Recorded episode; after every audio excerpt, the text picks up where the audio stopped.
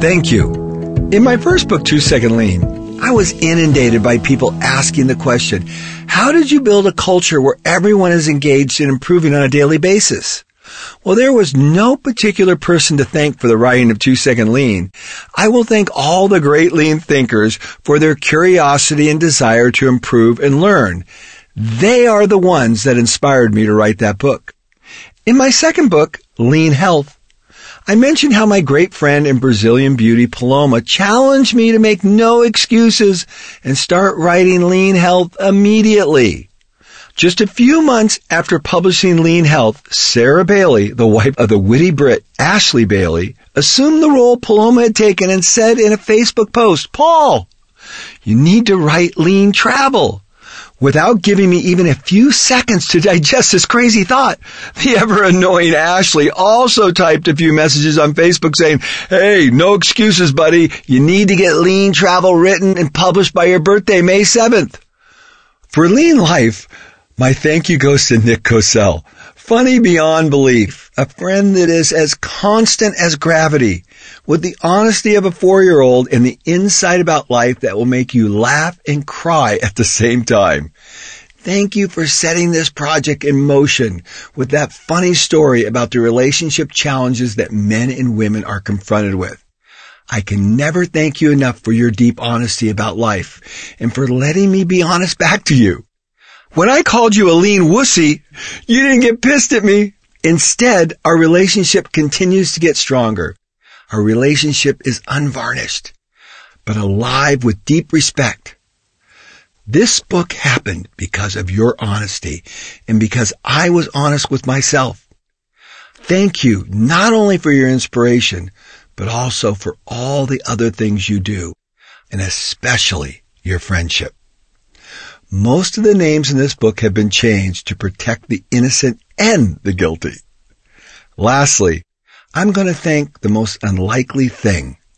Honesty. Honesty is imbued in my friends and the most self-actualized people in the world. I seek it.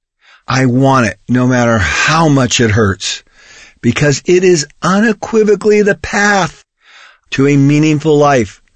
I must caution the reader in my honesty, I do so at the cost of looking a little foolish. I am willing to wound my pride in the eyes of some of you if what I write in the pages ahead helps just one person. I have amazing friends and supporters all over the world, and we all share a few things in common. We have a passion for improving the lives of people through the power of lean thinking. Daily continuous improvement is my addiction, and I know it's yours as well. I am very lucky to call all of you my friends, and the relationships we share are the essence of life. Our goal is to do life better and plant a great big smile on the face of every human being that has breath. Life and every aspect of it should be fantastic, interesting, enlightening, challenging, hopeful, inspiring, and joyful. Yes, this is exactly how I feel about all the benefits I have gained along my lean journey. To the reader, if you read my first book, Two Second Lean, the magic of it is that I made everything so simple. Four points. Fix what bugs you. Daily 3S'ing. Daily morning meeting.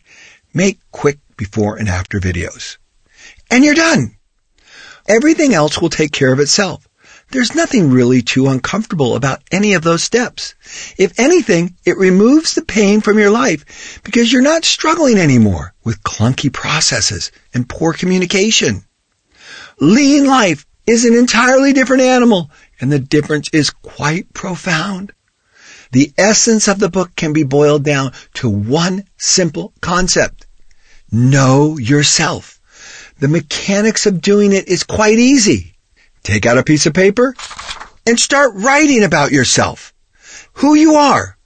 What is it about your current life that needs work and doesn't bring you joy? This is the fix what bugs you for lean life. Getting your heart and emotion to do this is not so easy and for most people this could be uncomfortable, if not a downright painful process.